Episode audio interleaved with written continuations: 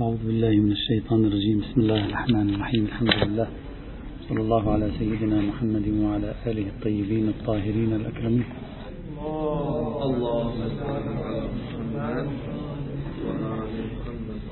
وصلنا إلى الاستدلال بالأحاديث الشريفة على الجهاد الابتدائي. قسمناها إلى مجموعتين أيضا على الطريقة التي قسمنا فيها الآيات القرآنية المجموعة الأولى ما دل بالمباشرة على الجهاد الابتدائي والمجموعة الثانية ما دل بالإطلاق. في المجموعة الأولى قلنا سنذكر بعض الأحاديث. لا أدري كم حديث ذكرنا حتى الآن. أعتقد ثلاثة ربما ذكرنا. الحديث الرابع أو ما يعرف بحديث الأسياف. أسياف جمع السيف أيضا. وهو خبر حفص بن غياث عن أبي عبد الله عليه السلام. هذا حديث طويل سنأخذ منه المقاطع التي نحتاجها لإثبات الفكرة. قال سأل رجل أبي عليه السلام عن حروب أمير المؤمنين عليه السلام. الإمام الصادق يقول هناك شخص سأل أبي الإمام الباقر عن حروب الإمام علي عليه السلام. وكان السائل من محبينا. فقال له أبو جعفر عليه السلام بعث الله محمدا صلى الله عليه وعلى آله وسلم بخمسة أسياف. في خمس سيوف أرسل بها النبي. ثلاثة منها شاهرة يعني ليست في غمدها. فلا تغمد حتى تضع الحرب أوزارها. لا تغمد هذه هذه تبقى شغالة يعني في الحرب. لا, لا تتوقف. حتى تضع الحرب أوزارها. متى تضع الحرب أوزارها؟ قال ولن تضع الحرب أوزارها حتى تطلع الشمس من مغربها. هذه قصة الآن تذكرت سبحان الله. لا بأس.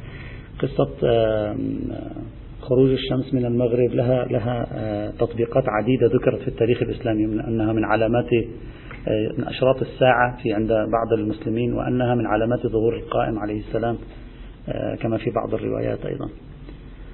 فبعضهم يقول ينزل هذه الرواية على شمس تبريز. يقول باعتبار أنه كان في الغرب باعتبار أنه كان في الغرب يقول طلوع الشمس من مغربها أي طلوعها من جهة الغرب. بعضهم يسقطها عليه على أي حال. توجد تطبيقات عديدة قرأتها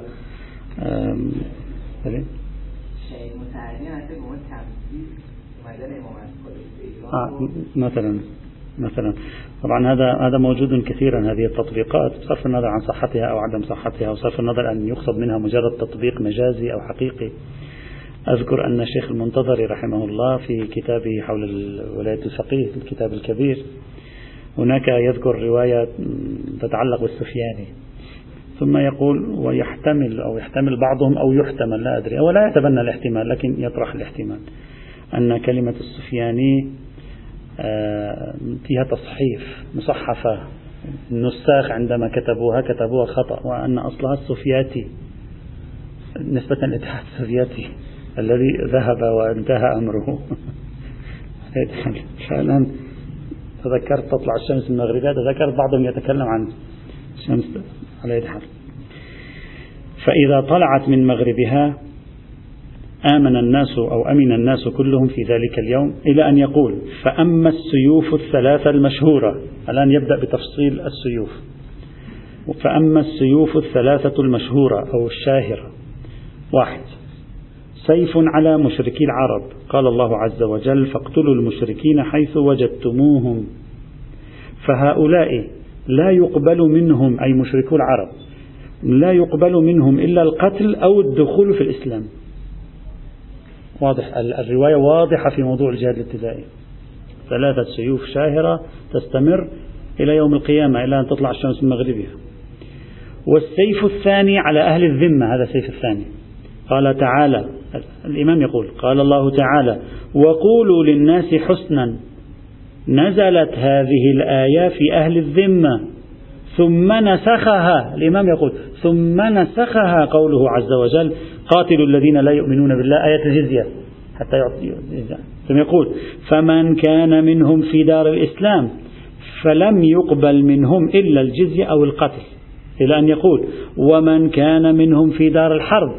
إلى أن يقول ولم يقبل منهم إلا الدخول في دار الإسلام أو الجزية أو القتل واضح. هذا سيفين صار عندنا الآن. سيف على مشركي العرب وسيف على أهل الذمة. السيف الثالث الشاهرة. والسيف الثالث سيف على مشركي العجم. يعني هكذا تقول الرواية الترك والديلم والخزر. فهؤلاء لن يقبل منهم إلا القتل أو الدخول في الإسلام. إلى آخر الحديث. طويل حديث طويل. واضح ثلاثة سيوف هذه مشركي العرب قتل أو الإسلام. أهل الذمة قتل أو إسلام أو جزية ومشركو العجم قتل أو إسلام. لا يوجد خيار آخر. طبعا السيفين هو قال خمسة أسياف. السيفين الباقيين يقول سيف على البغاة وهذا لا علاقة لنا به الآن وسيف القصاص هذا أيضا لا علاقة لنا به. فهذه هي السيوف أي يعني إشهار السيف في الإسلام. والثلاثة الأولى هي نفس الجهاد الابتدائي. ولا ينتهي إلا بواحد من هذه جزية خضوع آه، آه، قتل إسلام إلى آخره. وهذا هو الجهاد الابتدائي.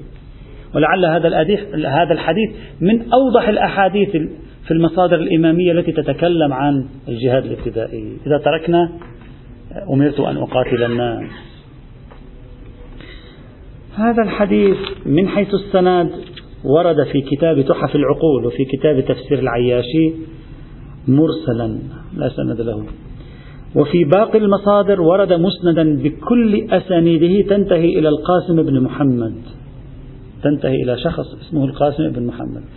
القاسم بن محمد هكذا بدون أي وصف. إذا راجعت مصادر الحديث والرجال تجد عشرين شخصا كرر اسمهم بهذا الاسم. أي واحد من, من هؤلاء العشرين؟ هو أي قاسم بن محمد من هؤلاء هو صاحب هذه الرواية؟ عليك أن تحلل الراوي والمروي عنه. بعد أن حللنا الراوي والمروي عنه يتردد أمر هذا الرجل بين شخصين. بين القاسم بن محمد الإصفهاني القمي والقاسم بن محمد الجوهري. ما في عندنا غير الاثنين في هذه الطبقة على الأرجح أن يكون المراد بمحمد بن القاسم في هذا السند هو إما الجوهري أو الإصفهاني. وأقوى الاحتمالات لبعض القرائن هو الإصفهاني ولا أقل متردد. هل نجي نشوف هذا الإصفهاني ما وضعه؟ هذا الجوهري هم أيضا ما وضعه. أما القاسم بن محمد الإصفهاني فقد ضعفه النجاشي صريحا وقال عنه لم يكن بالمرضي. وضعفه أيضا ابن داود والغضائر وابن الغضائر وغيرهم أيضا وغيرهم أيضا كلهم. فرجل مضاعف ولا توثيق له. وأما القاسم بن محمد الجوهري فتوثيقه مبني على بعض المباني في علم الرجال ليس فيه نص صريح بالتوثيق. مبني مثلا على كثرة الروايات مبني مثلا على وروده في أسانيد كامل الزيارة وأمثال ذلك.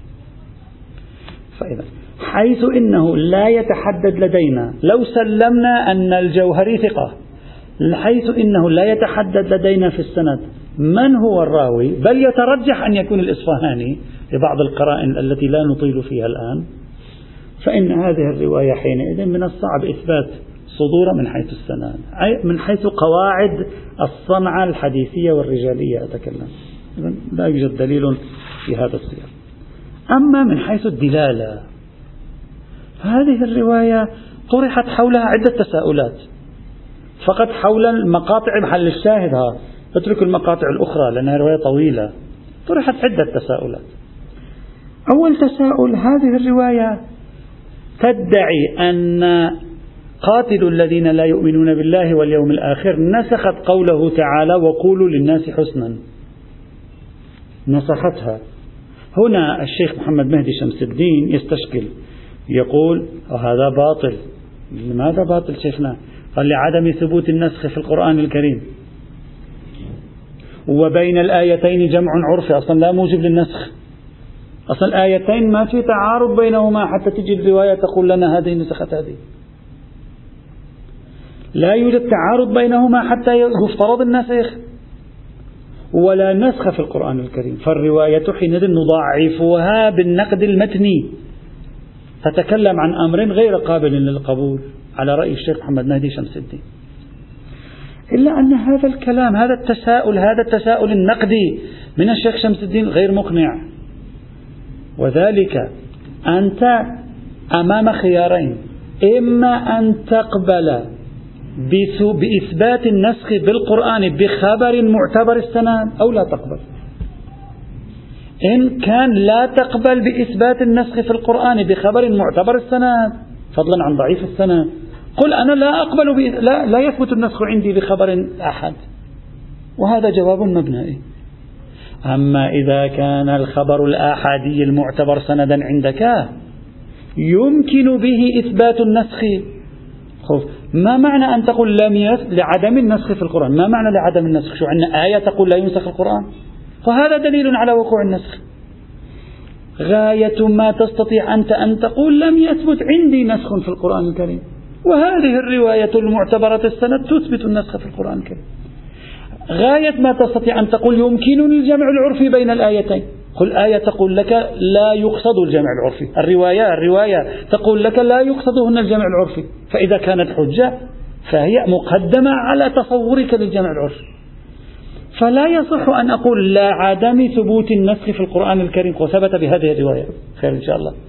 أو أن تقول لإمكان الجمع العرفي بينها يمكن الجمع العرفي بينها لكن الرواية تخبرني أنها ناسخة. إذا أراد الشيخ أن يجيبه هنا بجواب صحيح فعليه أن يقول إما أنا لا أقبل النسخ بأخبار الأحد أو أقبل النسخ بأخبار الأحد. إن أقبل النسخ بأخبار الأحد هذا خبر واحد يثبت النسخ في القرآن بين آيتين. لا نسخ الخبر الواحد للقرآن ها. إخبار الخبر الواحد أن آية نسخت آية. هذا هو مقصود من إثبات النسخ بأخبار الآحاد هنا.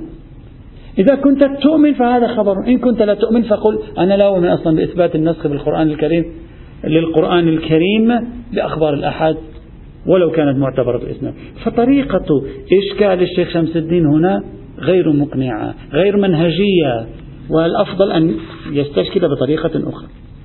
إشكال آخر أو تساؤل نقدي آخر. في هذه الرواية أيضا طرحه الشيخ شمس الدين. قال حصر الرواية مشركي العجم بالترك والديلم والخزر يجعلها أخص من المدعى لأن مشركي العجم ليسوا هؤلاء فقط. مشركي العجم فقط هذا العجم غير العرب.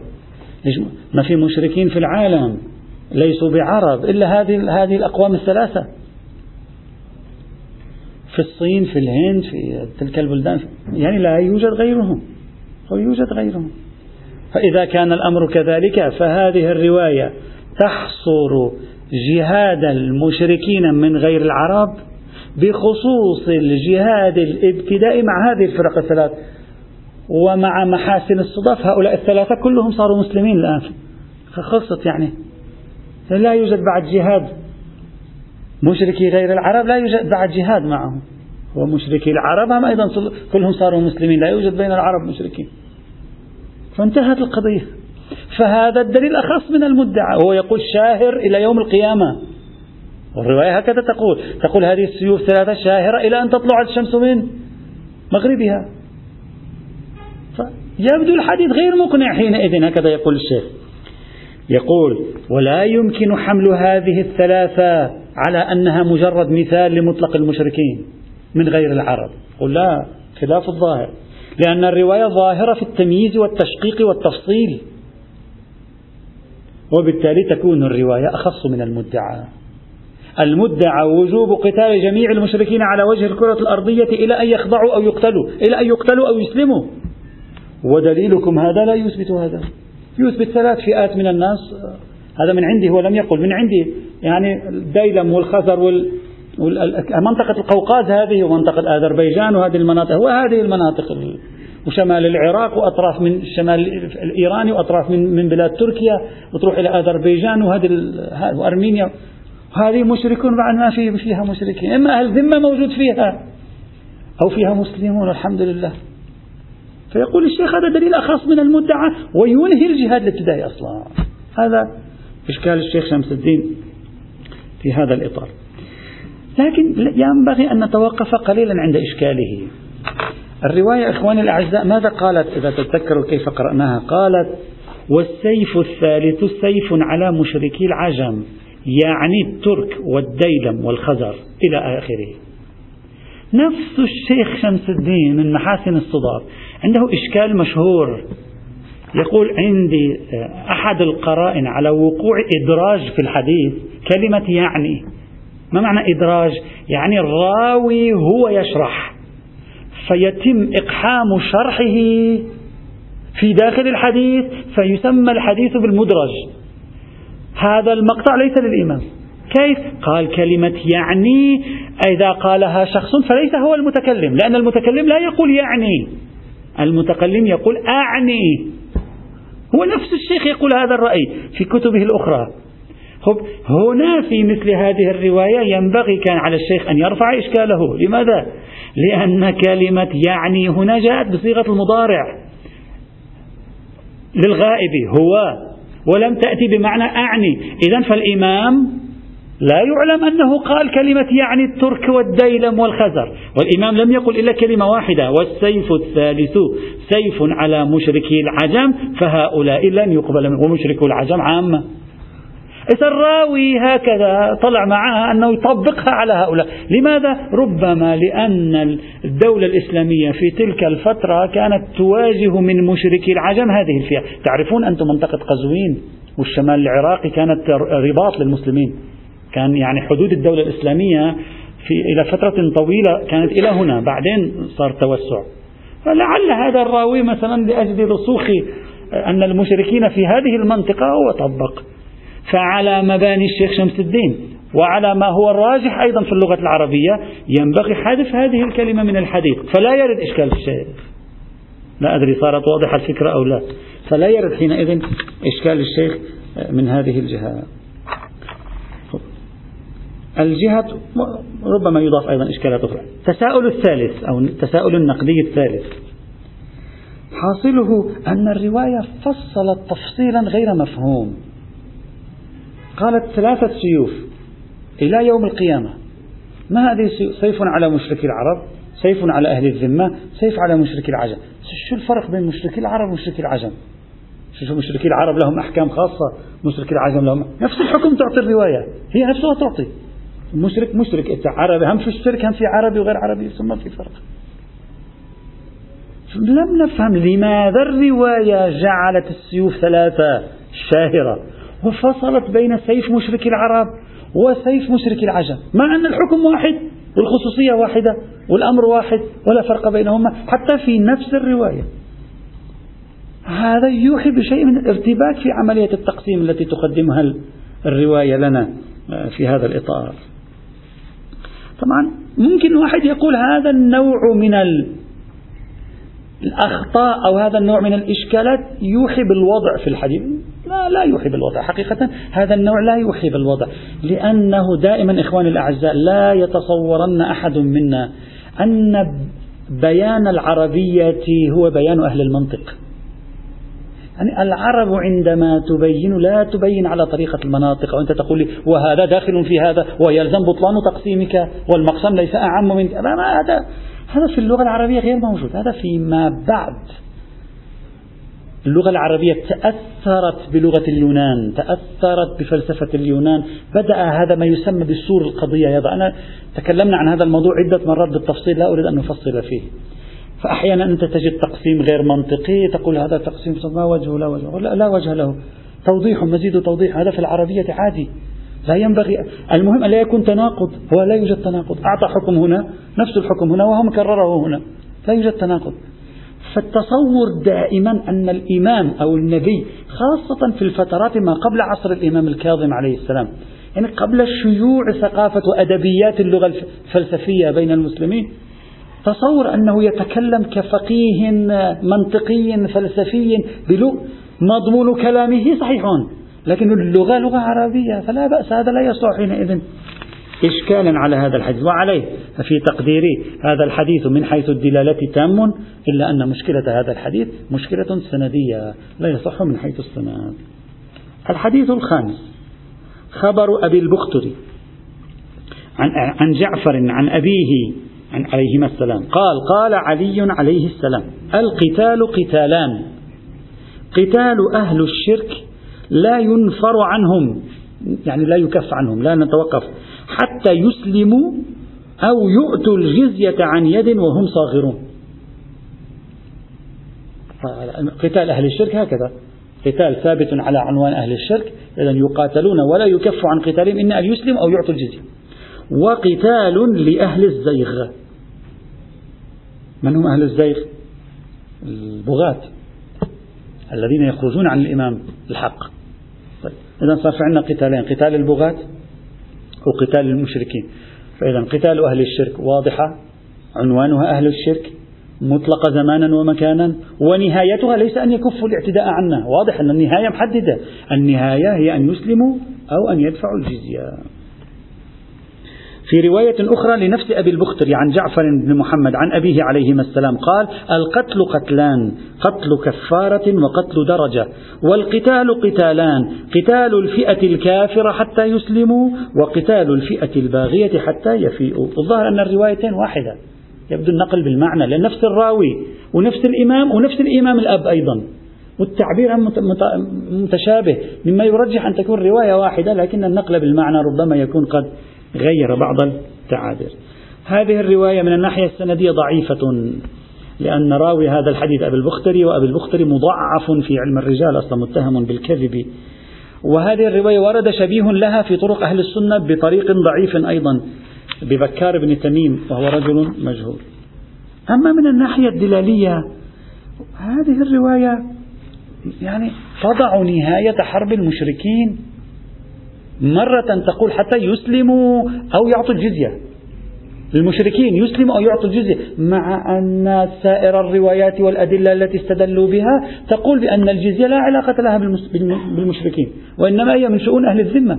المشركون إما يقتلوا أو يسلموا وبالتالي هذه الرواية تقع في معارضة نفس روايات الجهاد الابتدائي.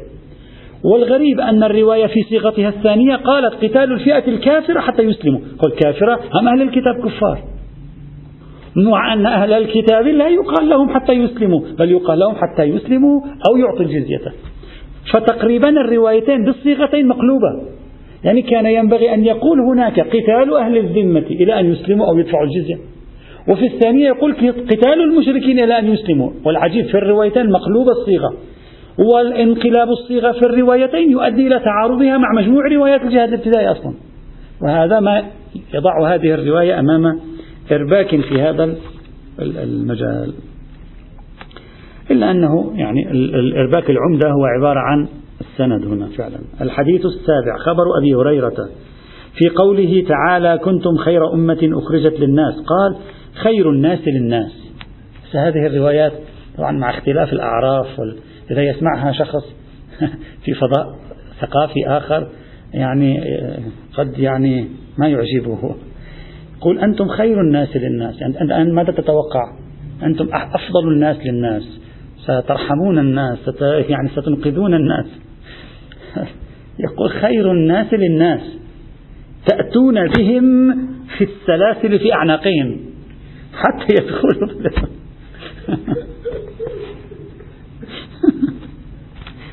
لا لا إلا الله. التعبير شوي غريب. في ثقافتنا اليوم غريب هذا التعبير. ربما قديما كان طبيعي لكن اليوم في الثقافة العصرية تطلق هذا التعبير يقول له لا أريد خيرك يا أخي. سبحان الله. طبعا لا, لا نريد أن يعني نسخر بهذا لكن على أي حال هي في ثقافتنا اليوم كلام غريب يعد. يقول خير الناس للناس تأتون بهم في السلاسل في أعناقهم حتى يدخلوا في الإسلام. في رواية أخرى أيضا يقول نحن خير الناس للناس نجيء بهم الأغلال في أعناقهم فندخلهم في الإسلام. هذا التعبير مثلا. طبعا هذه الرواية نبوية لكن في مواضع أخرى هذه الرواية ليست منسوبة إلى النبي منسوبة إلى مجاهد وإلى الحسن وإلى عكرمة وكأنهم هم أصحاب الرواية. يعني هم يتكلمون عن أنفسهم لا أدري. هل هي رواية نبوية؟ هل هي رواية لهؤلاء؟ لا, لا أدري. ممكن ساقط السند. عند هؤلاء. الله لكن في بعض الموارد وردت نبوية وفي بعض الموارد أصلا لم توكل إلى النبي صلى الله عليه وعلى آله وسلم. طيب. عفوا معذرة. في بعض الموارد لاحوا منها أنها نبوية.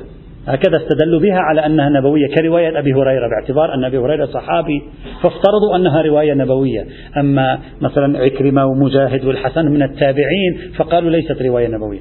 لكن هذا في الحقيقة في كل مصادرها لا علاقة للنبي بها. لأن حتى الرواية التي قالوا بأنها نبوية هي ليست إلا كلام أبي هريرة. ولا يعلم أن أبي هريرة نسبه إلى النبي. ولكن هم ممكن استنتاجا قالوا بأنه بما أن أبي هريرة وهو صحابي قالها فالصحابي لا يقول إلا ما عند النبي صلى الله عليه وعلى آله وسلم ولكن هذا ليس بثابت. فهذه الرواية بصرف النظر عن دلالتها ليست رواية أصلا رغم أن بعضهم أقحمها في أدلة الجهاد الابتدائي. أصلا ليست رواية نبوية ولا رواية عن إمام وبالتالي لا يمكن الاستدلال بها في المقام حتى لو صحت سندا إلى أبي هريرة. فضلا عما إذا صحت سندا إلى عكرمة وإلى مجاهد وأمثال هؤلاء. الحديث السابع خبر العباس بن سهل بن سعد الساعدي عن أبيه. قال كنت هذا حديث أيضا آه، يعني كنت مع النبي بالخندق فأخذ الكرزين يعني مثل هذا الذي يحفرون به فحفر به فصادف حجرا هذه في رواية مشهورة في هذا في موضوع معركة الأحزاب في موضوع الحجر الذي صادفه النبي وعلاقتها بملك كسرى. مشهورة الرواية لكن هنا الرواية تقدم بطريقة أخرى. يقول فصادف حجرا فضحك. قيل ما يضحكك يا رسول الله؟ قال ضحكت من ناس يؤتى بهم من قبل المشرق في النكول يساقون إلى الجنة. يعني مربطين ويساقون إلى الجنة. في رواية أخرى رواها ابن أبي أبو الطفيل وأبو أمامة ورد يساقون بالسلاسل إلى الجنة. يساقون بالسلاسل إلى الجنة. وفي بعض صيغ هذا الحديث أن هؤلاء قوم من الفرس يسبيهم المهاجرون فيدخلونهم في الإسلام كرها يعني خلاصة الحديث ما هي؟ بكل مصادره. أنه يأتي بعض الأشخاص يدخلون الجنة وكأنهم مكرهون مساقون بالسلاسل إليها. وفي بعض المواضع تطبيق هذا الكلام على الفرس خاصة تعبير في البداية المشرق آه، من قبل المشرق. والمشرق في تلك الفترة التصور الإسلامي العربي في زمن النبي للمشرق بلاد فارس. أصلا هم ما معلوم يتصورون ما وراء فارس كانوا. يعني مشرقهم فارس ومغربهم الروم هذا هو المتعارف. في آه، أدبيات العرب في تلك الفترة. فكأن النبي قالوا قالوا النبي يستبشر هنا لأن هناك قوما من أهل المشرق أو قوما من الفرس يقادون بالسلاسل يكرهون على الإسلام. وهذا حرب يعني وستكره في السلاسل ليس بالتفاوض أو بمؤتمرات ثقافية يعني حرب تقاد بالسلاسل. وإذا تم الأمر فهذا ليس إلا إخبار نبوي عن الفتوحات التي حدثت فيما بعد في زمن عمر بن الخطاب. وهكذا قالوا. قالوا هذا دليل على أن التوسع والفتوحات كان مبشرا فيها من قبل النبي وهو يضحك ويبتسم راض عنها. إذا هذا إعلان بشرعية الجهاد الابتدائي. هذا ذكروها أيضا. طبعا الرواية من حيث السند توجد مناقشات فيها عديدة لكن تركيبة الرواية يعني يحتاج إلى تجوز حتى واحد يستطيع أن يخرج من تركيبتها.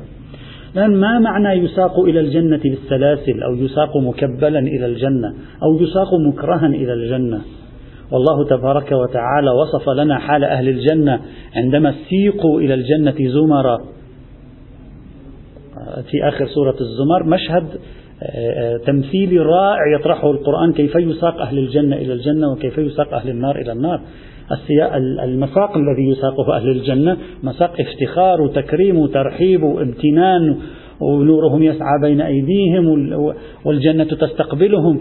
أما هذا التصوير الذي يقدمه لنا هذا الحديث فهؤلاء داخلين الجنة هم مربطين. ما أعرفوا ليش أنت مربطهم داخلهم جناتك.